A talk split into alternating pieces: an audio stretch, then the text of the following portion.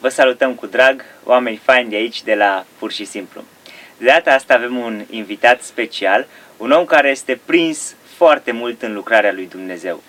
Slujește prin predicare.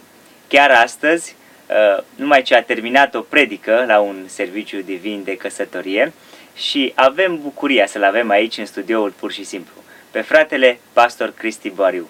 Frate pastor, vă spunem bun venit! Domnul să vă binecuvinteze și ne bucurăm să fim împreună. Cum sunteți? Slăvit să fie Domnul. Bine. Mai bine decât meritam. Am vrea ca să vă cunoaștem și cei care se uită acum la noi, să cunoască dincolo de omul predicator sau slujitorul Cristi Boariu. Să vedem cine este acest personaj, acest om al lui Dumnezeu, în viața de dincolo de Amvon. Dacă ați putea să ne spuneți câteva lucruri despre dumneavoastră, cu ce vă ocupați, despre familia pe care o aveți. Da, obișnuiesc să spun că mă întreabă cineva despre mine ceva, că sunt un simplu copil, dar tatăl meu ține în mână universul. Cred că o prezentare e frumoasă, adică care vrea să reflecte că tot ceea ce sunt, sunt datorită milei lui Dumnezeu. Dincolo de asta, sunt binecuvântat cu o soție extraordinară pe nume Lăcrimioara, Crina, cum îi spunem noi, și cu șase copii, trei fete și trei băieți. Avem o familie frumoasă. Am fost chemat de Dumnezeu în slujire de mai multă vreme și pe lângă slujire lucrez ca și programator de 13 ani, din anul 2007, 14 ani aproape. Răspund de o echipă de 25 de oameni, lucrăm pentru Statele Unite ale Americii și avem un mediu frumos, un job frumos, slăvit să fie Domnul, cu mult efort, cu multă dedicare, dar împreună familia, slujirea și locul de muncă ne ocupă tot timpul și dacă suntem ocupați cu lucrurile bune, slăvit să fie Domnul că nu mai avem timp pentru cele rele. Așa este. Câți copii aveți? Avem șase copii, trei băieți și trei fete. Grace, Elisa, Lucas, Marcus, Ianis și Salome. Ascultam uh, la un moment dat una din predicile pe care le-ați avut și ați spus un lucru care m-a marcat. Că fetița, una dintre fetițele pe care aveți, v-a ascultat la un mesaj, un program live și a fost momentul când Dumnezeu a vorbit în mod special ce frumos să aveți da. copii care deja au experimentat nașterea din nou sau întoarcerea spre Dumnezeu în urma predicii pe care ați ținut-o tocmai noastră, tatăl da. ei. Încerc să iau cu mine în misiune și acum o lună am fost plecat în Oltenia, am luat patru din cei șase cu mine, uneori au unu, doi, trei. Acum a fost o excepție pentru că ei sunt la bunici și se bucură acolo de vacanță dar încerc să, să nu fiu omul care să lase o mamă cu șase copii acasă și eu să plec în slujire. Încercăm să împărțim sarcinile, vrem să fie și răsplata împărțită în cer și în același timp și pentru copii. Cred că e mai benefic să uh, uh, îi luăm împreună în slujire, să se acomodeze cu slujirea. Și eu la fel de mic am fost plecat în slujire, am avut frați păstori care ne-au luat în slujire, sunt absolut sigur că falsam, cântam, uh, poate uneori falsam, poate uneori nu intram cum trebuie, eu cântam la acordeon, fratele meu la chitară, dar mulțumesc Domnului că am avut niște frați slujitori care uh, ne-au luat cu ei și ne-au învățat ce înseamnă slujirea de mici. Am avut părinți care ne-au luat de mici la biserică. Uh, la noi părinții nu au zis uh, ce fain că plouă acum și putem sta acasă. Ne uităm pe YouTube. Bineînțeles că nu era YouTube atunci, dar puteau să aibă scuze, să aibă variante. Mi-aduc aminte că plecam prin ploaie, cu bicicleta, cu părinții la biserică, la adunare și nu a fost un lucru ușor. Dar niciodată dacă faci ceva ușor în viață nu să ajungi sus. Numai dacă faci ceva greu. Interesant. Deci trebuie să Sacrificiul și disciplina uh, și dedicarea și faptul că te uh, rămâi acolo lângă Dumnezeu, lângă biserică, implicat. Dacă vei sta undeva la balcon și nu vreau să jignesc pe cineva care stă la balcon, care vine la 10 jumate la biserică și pleacă la 12 fără un sfert, pentru că mama mai promite că nu știu ce-i cumpără, nu o să ajungi sus în viață. Dacă vrei să faci ceva cu Domnul, dacă vrei să faci ceva în viața asta, trebuie efort pe ambele planuri și multă seriozitate și multă consistență și disciplină. Cristi, când ai simțit chemarea lui Dumnezeu pentru a sluji în modul în care slujești astăzi? Probabil că primii ani uh, din viață i-am făcut din cauza că părinții ne-au obligat să facem lucrul ăsta. Și eram implicați la fanfară, la orchestră, eram implicați la școală duminicală, uh, eram acolo în slujire, eram acolo uh, în biserică. Eram aproape de Amvon. Eram acolo cu Biblia în mână, uh, cu versete de aur învățate, cu, cu poezii, cu cântare. Am avut o mamă uh, și am și acum și și un tată care nu s-a mulțumit să fim undeva doar în biserică, să consumăm programe, ci au vrut să, să ne vadă slujind. Și cred că astăzi le producem o mare bucurie, pentru că suntem și astăzi în slujire și ne apropiem mai mult de Domnul. Nu pot să zic exact când am avut poate un moment, uh, dar cred că merită să mărturisesc o experiență care a fost un moment special. Mi-aduc aminte că bunica mea, bunica mea era pe moarte. Aveam undeva poate la 18-19 ani și m-a sunat mama din spital să mă duc să-i duc medicamente. Poate spre 20 de ani, cred că eram deja. Eram botezat cu Duhul Sfânt, eram botezat în apă. Dar pentru mulți tineri botezul în apă și botezul cu Duhul Sfânt e finalul. Gata, am primit Duhul Sfânt, am primit uh, botezul în apă, e finalul. Nu. Vreau să le spun astăzi că ăsta e începutul, nu e finalul. E începutul, da? Odaia de sus nu e finalul, odaia de sus e începutul. Și m-a sunat mama mea să duc uh, medicamente pentru că nu erau în spital să le duc bunicii mele. Mama mea era cu bunica în spital. Am plecat, uh, am luat de la o farmacie non medicamentele, am ajuns în spital și am găsit-o pe bunica în pat, albă ca varul, mi-am dat seama că dacă Dumnezeu nu face o minune, ea va uh, uh, trece din viața asta în câteva ore maxim. În acele momente am auzit o voce în interiorul meu, e greu să descrii sentimentul ăla, dar e un sentiment uh, care poate e unic în viață. Și pentru mine a fost unic, nu ca și voce, ci ca și chemare. Și vocea aceea mi-a spus așa, uh, dacă ai fi în locul bunicii, cu ce ai plecat din viața asta? Și a fost o întrebare care uh, m-a speriat. Am ieșit din salon N-am spus nimănui experiența asta ani de zile. Dar am ieșit din salon crezând că vocea aia se manifestă doar în salonul de spital. Dar pe hol, vocea aceea mi-a pus aceeași întrebare. Am mers în mașină, am dat drumul la mașină, am dat drumul la motor și am condus spre casă. Era 12 noaptea, 12 jumate și vocea aceea continua și mi-a dus aminte că eu cântam în cor bărbătesc o cântare care spunea așa, am dat eu oară ce mai bun lui Isus? Și mi-am dat seama că de fapt cântam, dar nu trăiam de fapt trăiam la un nivel mediocru de pocăință. Mergi la biserică, cânti în cor, vii acasă, te rogi la 12 înainte să te culci, 3 minute pe genunchi, citești din Biblie un verset la repezeală ca să-ți faci norma. Și asta cred că trăiesc cei mai mulți creștini astăzi, un nivel de mediocritate. Puțin, hai să facem cât mai puțin pentru Dumnezeu. Și vocea aceea m-a urmărit, m-am dus acasă, mi-aduc aminte, era, cred că minus 14, minus 15 grade, era frig afară și a trebuit să merg să fac focul. Aveam o centrală în pivniță la părinții mei acasă și în timp ce mă uitam la focul acela cum ardea din nou vocea aceea, uh, o venit în mintea mea și m-a spus, eu asta aș vrea să faci, să ars pentru mine. Nu să fiu în tăciune. Îți bucuros că am și un pic de fum. O să o trestie frântă. Nu, să mergi mai departe. Am închis acum, parcă văd acum în imagine cum am închis cazanul și m-am pus pe genunchi și am spus, Doamne, vreau să fie seara asta, seara predării mele. Să fie seara dedicării mele. Să nu mai mă duc numai mă duc la biserică, pun doi lei la colectă, când în cor, mă duc acasă, iară vine joi, iară... Nu. Să fie pasiune, să fie dedicare. Pentru că lucrurile care nu ne facem cu pasiune nu rămân în istorie. Da? Nu o să rămână în istorie că ai mâncat alaltieri. Că ai făcut așa, că trebuie să mănânci, să supraviețuiești, da? Dar dacă faci o mâncare care să impresioneze un bucătar de la Masterchef sau da un, un, de la o stea Michelin, nu? sau câteva stele Michelin, sau să faci ceva care să rămână în istoria lumii sau lui Dumnezeu, Aia înseamnă dedicare, aia înseamnă foc, aia înseamnă pasiune. Da?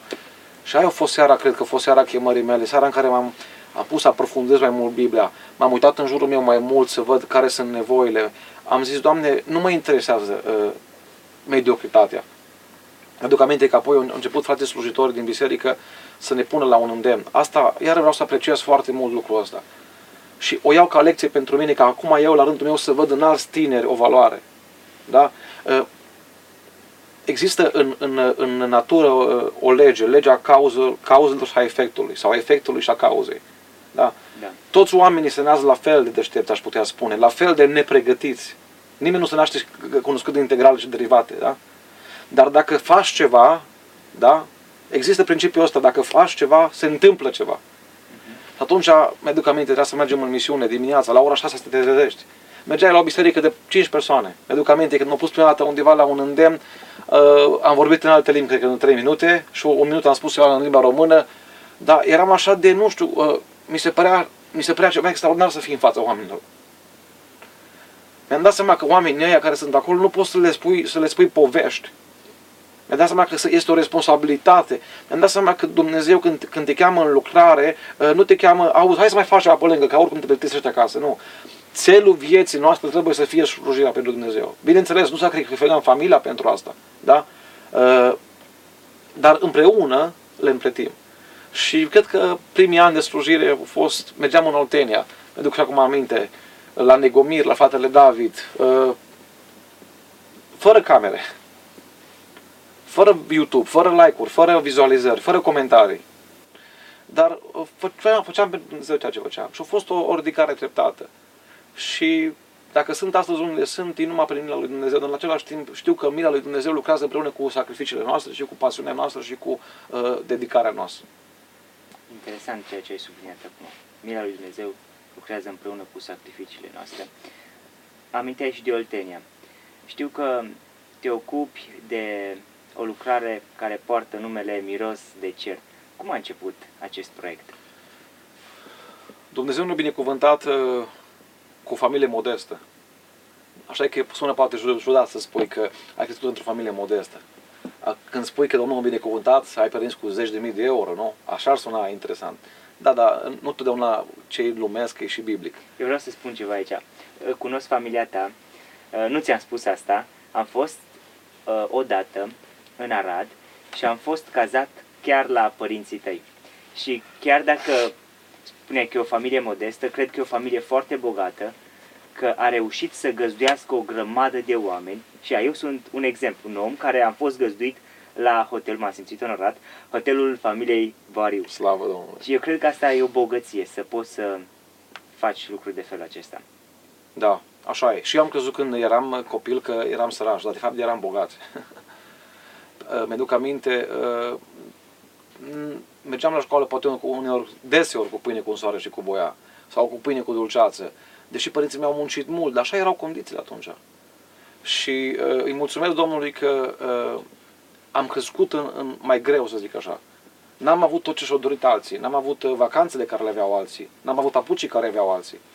Dar uh, ceea ce vreau să vă spun e că am avut uh, uh, părinți care au fost serioși cu Dumnezeu și cu pocăința și pentru că am crescut așa într-o stare uh, de uh, mai modestă, să zic, uh, eu m-am uitat și am zis, Doamne, vreau când voi fi mare să fiu un ajutor pentru cei care cresc așa, sau pentru cei care au nevoie de ajutorul nostru. Mi-aduc aminte, de 7-8 ani, mulgeam vaca în, în grajd și mă gândeam, Doamne, când o să fiu mare, o să fac o asociație. Adică o să vreau să implic și pe alții să, să lucrăm pentru tine. Acolo la 7-8 ani am avut o viziune pentru cei care citiți cărți de dezvoltare personală și vă recomand să citiți, uh, sunt astfel de cărți care sunt cărți bune, dar, bineînțeles, dacă ai și Biblia ca și bază și le bagi, le pui împreună, este ceva fenomenal. Uh, o să vedeți că primul scop în viață e să visezi, să ai o viziune, să ai un scop în viață. Citeam ceva extraordinar, o maximă foarte frumoasă, uh, spunea așa, încerc să o traduc din limba engleză, dar spunea așa, dacă ai un scop în viață, da? Poți să depășești orice obstacol pe cel mai greu drum și totuși mergi înainte. Dacă n-ai niciun scop în viață, poți să ai autostradă, tu rămâi pe loc. Rămâi pe loc. Și atunci cu asta am crescut, cu gândul ăsta. Gândul ăsta, bineînțeles că nu s-a materializat la 7 ani sau la 8 ani. Am ajuns la 12 ani de zile, mi-aduc aminte, am făcut primii mei bani undeva la bunici. Uh, bunicul meu despre care vorbesc acum nu mai trăiește. Din primii bani am cumpărat niște pungi de pufuleți pentru că spunea Traian Dorș, nu poți să ceri altora să se sacrifice pentru o cauză dacă nu te-ai sacrificat tu mai întâi. Nu poți să spun altora, haide facem asociație, săriți. Nu, mai întâi trebuie să fac eu asta. Și uh, la 12 ani am cumpărat câteva pungi de pufulezi pentru ceva copii care erau descurs pe stradă, care nu aveau ce să mănânce. Bunicul meu nu a crezut în viziunea mea. Mă duc aminte și acum, o povestesc așa cu durere. O desfăcut pungi de pufuleți în fața mea, au mâncat de el din ele.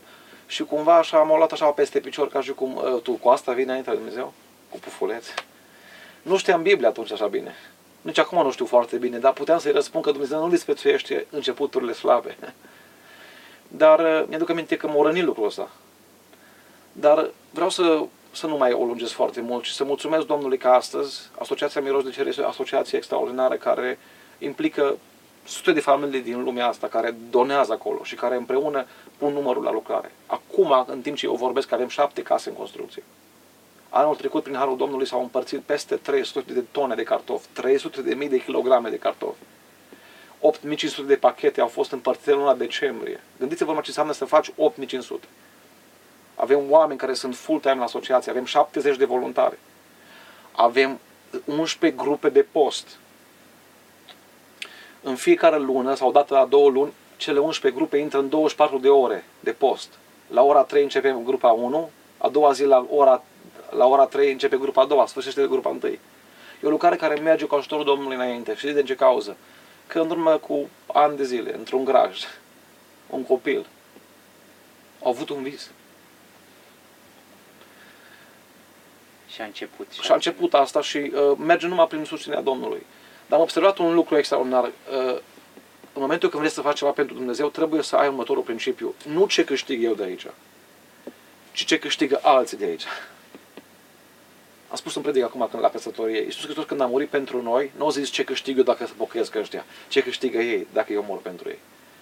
Pentru aia am scris trei cărți prin ajutorul Domnului, toți banii, și vorbim de sume foarte importante, toți banii, repet, toți banii au mers acolo.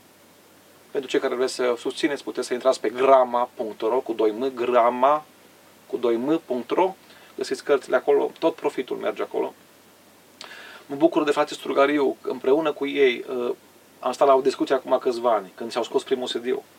Și am spus, faceți ce am făcut eu. Eu l-am pus pe Dumnezeu la încercare. Fac o paranteză. Singurul loc din Biblie unde spune, unde spune Biblia, puneți-mă la încercare, e în domeniul sacrificiului, al zeciuielii, al dărniciei, al milosteniei. Am spus, puneți-l pe Dumnezeu la încercare. Aveți copii, unul din cei din fratele Strugariu, fratele Sării, care are 10 copii, puteau să vândă CD-urile pentru ei. Am zis, puneți-l pe Dumnezeu la încercare. Tot profitul din CD-urile astea, dați-l pentru Dumnezeu. Acum ei lucrează full-time la asociație la noi și uh, sunt oameni serioși, sunt oameni extra, extraordinari. Am încercat să facem o echipă să nu depinde de asociație de mine. Am văzut că o lucrare autentică nu depinde de un om. Când eu mă duc la biserică că vine cu tare, aia nu e autentică lucrare. Da? O lucrare autentică depinde de Dumnezeu și de sacrificiul mai multor oameni. Pavel când a apelat la Corinteni ca să doneze și ei cum au făcut macedonienii, nu a zis Pavel, vă rog să apelați pentru că eu conduc lucrarea asta, eu sunt președinte. Nu. Pavel a spus, uitați-vă la dărnicia macedonienilor, la sacrificiile lor și fiți și voi motivați. Invidiați pentru asta, că asta e o, o invidie care nu e păcătoasă. Și mulțumim Domnului că astăzi lucrarea merge, merge extraordinar. Am observat un lucru, oamenii apreciază transparența. În fiecare săptămână punem cel puțin două videouri cu ceea ce se face. Bineînțeles că videourile acelea reprezintă poate 5% din ceea ce se face. Dar avem oameni care merg pe teren, avem oameni care crapă lemne, avem oameni care vin cu drujba, avem oameni care stau pe genunchi, avem oameni care postesc, avem oameni care croșetează. Avem uh, surori care atunci când inaugurăm o casă merg și fac toată casa la cheie. Da, mortar. La cheie. Da, deci tot, tot. Și încercăm să facem mereu Dumnezeu. Dragii mei, eu l-am pus pe Dumnezeu la încercare în dreptul familiei mele. În urmă cu 5 ani de zile m-am dus acasă după Revelion, a fost o seară frumoasă. Dar știi ce e frumos la biserică? Nu când Domnul cercetează pe alții, ci când cercetează pe tine. Da? Asta e ce mai frumos. Și am zis că de soția mea, hai să facem așa, hai să nu mai dăm 10% pentru Domnul. Hai să dăm alt procent, mai mult. Nu vă spun procentul pentru că nu vreau să sune a laudă. Dar vreau să sune a motivație. Și am mărit procentul. De 5 ani de când am făcut asta, de când punem în asociație Miros de Cer și la alte cazuri mai mult de 10% din câștigul nostru personal de la uh, compania la care lucrez și din orice venit care intră în casă, din alocație, din orice, am văzut binecuvântarea Domnului, protecția Lui în durerele Lui într-un mod extraordinar. Pentru aia vreau să motivez pe ce, ce, nu vreau să vă spun astăzi dați bani la asociația Miros de Cer. Nu. Eu vreau să vă spun astăzi că într-o zi vom pleca de aici nu vom duce iPhone-ul cu noi, nu vom duce casa cu noi, nu vom duce draperile și covoarele. Vom rămâne cu ce am făcut pentru Dumnezeu. Câte am ars pentru El. Da. Și cea mai mare bucurie e ca la mormântarea ta să fie oameni prezenți pe care, pentru care tu ai fost o lumină. Pe care ai motivat, nu? Că dacă moare bețivanul satului, n-am văzut să plângă cineva după el. Dacă când a murit Tabita, Tabita nu stava pe Facebook să dea like-uri. Noi când punem, de exemplu, un video, noi nu avem nevoie de like-uri, avem nevoie de implicare. Da? Tabita a făcut ceva concret pentru Dumnezeu. Și ăsta e scopul pentru care îmi trăiesc viața. Vericiorul meu a murit acum 3 luni de zile, la 28 de ani.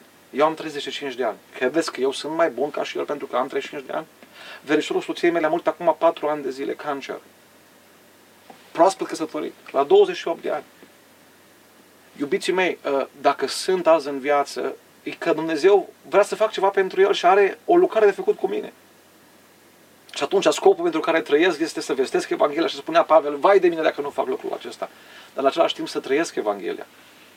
Pentru că spunea cineva, oamenii nu au nevoie de mari predicatori, ci au nevoie de mărturii puternice. De oameni care trăiesc ceea ce spun. Și asta vrem să motivăm și vreau generația de în jur să fie motivată de lucrurile astea. Ce sfat ai dat generației tinere? Pentru că acum, prin podcastul ăsta, pur și simplu, mai mult ajungem la generația tânără și prin această lucrare chiar asta ne propunem, să ajungem la ei, să-i motivăm și cred că podcastul ăsta a fost cu adevărat unul foarte motivațional pentru a se implica, a dărui în lucrarea Lui Dumnezeu și apropo, în biserica noastră sunt câțiva tineri care s-au implicat în Asociația Miros de Slăvit Cer, să fie Domnul. au împachetat uh, Aleluia. cadouri, le-au pregătit și le-au trimis la, la rad. Uh, ce sfat ai, le-ai da acestor tineri din generația noastră? Vreau să vă spun, uh, iubiți tineri, că în istoria lui Dumnezeu rămân oamenii care zidesc, nu care demolează. 16, uh, uh, 16 pagini, 13 capitole din Biblie, Dumnezeu alocă lui Nemia, omul care zidește. Niciunde în Biblie Dumnezeu nu mai alocă 16 pagini unui om care zidește. Da? O carte întreagă, 13 capitole. Rămân în istoria lui Dumnezeu oamenii care zidez, oamenii care se implică, oamenii care se sacrifică, oamenii care fac ceva folositor pentru cei din jur. Tinerii la momentul de față au foarte mult timp liber. Din păcate școala e așa cum e.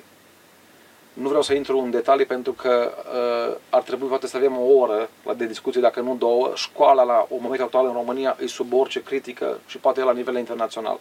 Te învață integrale și derivate, cosinus și tangentă, în loc să te învețe cum să deschizi un cont bancar, cum să economisești, cum să, uh, să îți planifici bugetul pe următorii ani, cum să fii un om serios, cum să fii un om respectuos, cum să, să înțelegi sistemul în care trăiești. În fine, sunt multe lucruri. Unde vreau să ajung? Aveți foarte mult timp liber. Nu mai lucrați ca și noi când eram mici în agricultură, la strâns fânul, din păcate, sau poate din fericire, nu știu. Uitați-vă la timpul liber pe care îl aveți și începeți să faceți ceva pentru voi, pentru viitorul vostru și pentru Dumnezeu. Urmează să vă căsătoriți mulți dintre voi. Spuneam acum la nuntă, căsătoria este ca o cutie goală. Ce pui, aia ei. Ce pui, aia ei. În 20 de ani, 25 de ani de viață, tu trebuie să pui niște valori în căsătoria aia ca să reziste. Nici un om al lui Dumnezeu care a fost puternic în Scriptură nu a avut faliment în familie. Nu a avut o soție care nu da doi lei pe el, s-a societat cu toți copiii, cu tot, toate neamurile și el a fost omul lui Dumnezeu. Nu. Mai întâi trebuie să ai, ai o familie puternică. O soție puternică sau un soț puternic, ca să poți să faci o lucrare puternică. Da? De acord. Începe să faci ce poți cu ceea ce ai. Foarte mulți oameni spun așa, când o să am 1000 de euro, o să dau 500 pentru Domnul.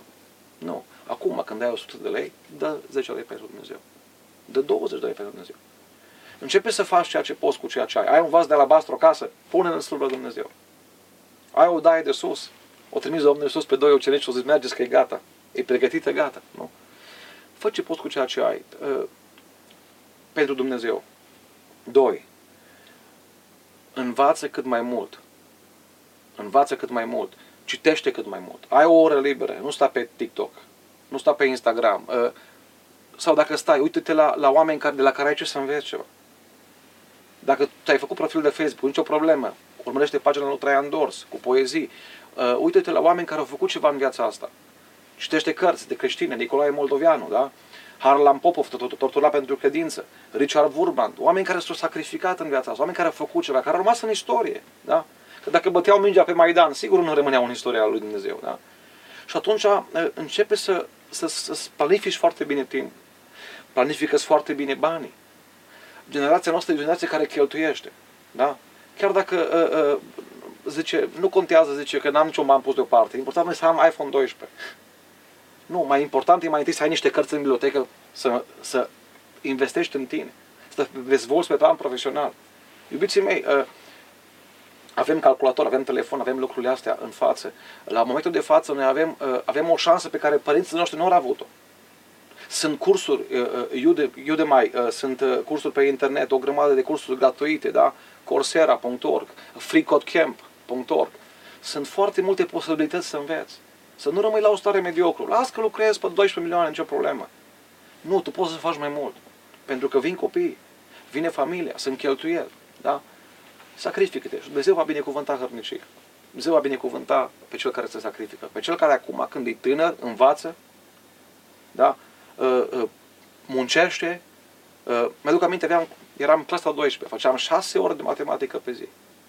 Frate Cristi, ce frumos de tine că lucrezi la birou. Oamenii văd unde ai ajuns, dar nu vor să facă drumul într-acolo. Toți l-au văzut pe Iosif. Vai, ce fain a ajuns Iosif, prim-ministru. Da, dar vrei 12 ani de pușcărie cum a făcut el? Poți să-ți ierți frații cum a făcut el? Tot pe Moise, pe David, unde a ajuns. Da, dar tot au făcut, au avut pregătirea, pustia lor. Da? Oamenii văd predica de pe YouTube. Da, dar tu știi câte zile de post în spate la predica aia? Știi câte văduve se roagă sau bătrâni pentru predica aia? Deci oamenii, oamenii văd numai ce, ce în poză. Da, dar există în spate un efort, există în spate un sacrificiu. În clasa 12 mă pregăteam pentru Politehnică la Timișoara și părinții mei mi-au spus, mi-au spus clar uh, nu intri la fără taxă, nu rămâi în Timișoara. Noi nu avem bani să te susținem. Îi mulțumesc Domnului că nu avut bani să mă susțină. Ca asta m-a motivat. Da? Întotdeauna greu trebuie să te motiveze. Mie mi-e frică de copiii mei, fac o paranteză. Pentru că ei, ducând-o bine, da? sau copiii voștri, sau da. Generația noastră nu mai e generația care mănâncă pâine cu un soare, mănâncă de la KFC. Da? Dau un exemplu, sau merge și mănâncă o pizza, sau iese în oraș o dată pe săptămână. Mi-e frică că nu știu cum să-i motivez pe ei. Noi am fost motivați, că n-am avut o casă, n-am avut un apartament, am stat pe chirie primii ani după căsătorie, dar am început de la zero. Dar de fapt greu ăla ne-a motivat. Da? Uh, m-am dus la, la Politehnică, am avut bacalaureatul. Acum fac o paranteză. Dacă ei șase la bacalaureat, ce, ce, ce spun colegii? Felicitări! Extraordinar, deci. Fenomenal! Nu vreau să sune laudă, dar pot să o spun pentru motivație, repet. Am luat 9,60 la bacalaureat. Și am fost la profil de M11. Mate informatică, da? Uh, făceam șase ore de matematică în fiecare zi. Mă pregăteam pentru Politehnică. Dragii mei, Dumnezeu m-a binecuvântat, la limit am intrat la Politehnică. Eram 506 pe un loc. Da? Dar am văzut că Dumnezeu binecuvintează sacrificiul, învățătura. Așa cum e școala de mediocră astăzi, că nu te învață ce ar trebui, dar tu poți să fii un om care să înveți minim acolo și apoi să te pregătești în plan profesional. Vrei să devii medic? Nu o să devii medic mâncând semințe. Patru ore pe zi și uitându-te la Euro 2020. Nu. Trebuie să faci un sacrificiu astăzi ca să-ți fie mai bine mâine. Mai spun ceva și închei. Dacă azi e ușor, o să-ți fie greu mai târziu. Vin copii, vin familia, vin cheltuielile. Dacă astăzi e greu să-ți fie mai ușor mai târziu. Dumnezeu să binecuvinteze toți tinerii, toți adolescenții, să prețuiască timpul. Cel mai, iubiții mei, mai spun ceva, pentru că vreau să-i motivez pe tineri. Mă doare inima când văd că stau ore întregi pe jocuri, pe filme. Știu tot actorii de la Hollywood, dar dacă îi întreb din bine despre Estera, o caută în Apocalipsa. Da?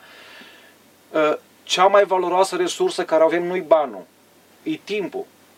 De bani poți să faci oricând rost. Mă duc sâmbătă, am o sâmbătă liberă, mă duc și lucrez în faianță, în grese, facem ceva, nu știu, facem ceva, mergem, facem un ban.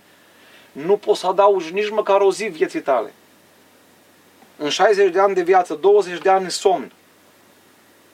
8 ore pe zi. Din 24 e o treime. Încă 20 de ani, din 60 de ani, îi servici. Îți mai rămân 20 de ani pentru familie și pentru Dumnezeu.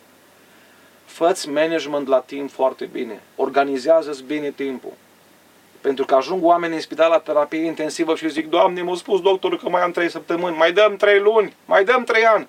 Și Dumnezeu le spune, ți-am dat 40 de ani și ai făcut praf. Ce să mai faci cu încă 3 luni? Nu? Uită-te la viața ta, uită-te la timpul tău, pentru că pentru veșnicie, pentru familie, pentru eternitate, îți rămân dacă faci un calcul bine doar câțiva ani. Și Dumnezeu te va întreba de fiecare secundă din viață. Cred că ceea ce ne-ai spus e extrem de important și de valoros. Dumnezeu, implicare în slujire și muncă, muncă. Dacă vrei să... Mi-a plăcut foarte mult maxima asta pe care mi-a lăsat, ne-a lăsat-o Cristi. Deci cum era încă o dată? Dacă ai o viziune, oricât de mare ar fi obstacolul, poți să treci peste el. Dar dacă n-ai o viziune, chiar dacă ai autobandă, rămâi pe loc. Da, da pentru că uh, viziunea dacă nu ai o viziune și nu ai un, un goal, cum spune englezul, cum un scop, da? tu nu poți să planifici nimica pentru a face. De exemplu, dacă eu am, am avut scopul să intru la Politehnică în Timișoara, ajuns. Pentru că am avut scopul ăla, i-am putut să-mi planific ce fac următorul an din viață, clasa 12 6 ore de matematică în fiecare zi. Dacă nu aveam scopul ăla, nu trebuia să planific nimic. Ce îmi rămânea? Bătea mintea pe Maidan. Nu uita, planifică-ți viața, muncește, fii un tânăr plin de entuziasm, ca să poți să te bucuri mai târziu. Dacă astăzi ți-e ușor, probabil mâine îți va fi greu. Dacă astăzi îți e greu, luptă ca să-ți fie bine mâine. Mulțumim foarte mult, Cristi, pentru mare interviul pe drag. care ne-ai dat. Slăvesc să fie Domnul pentru Domnul tot. să te întărească, știu că ai multă slujire de făcut în toată activitatea ta, să ai mult har și protecția lui Dumnezeu. Mulțumim Domnului, fiți binecuvântate de Domnul. Vă lăsăm cu cele mai bune gânduri până data viitoare.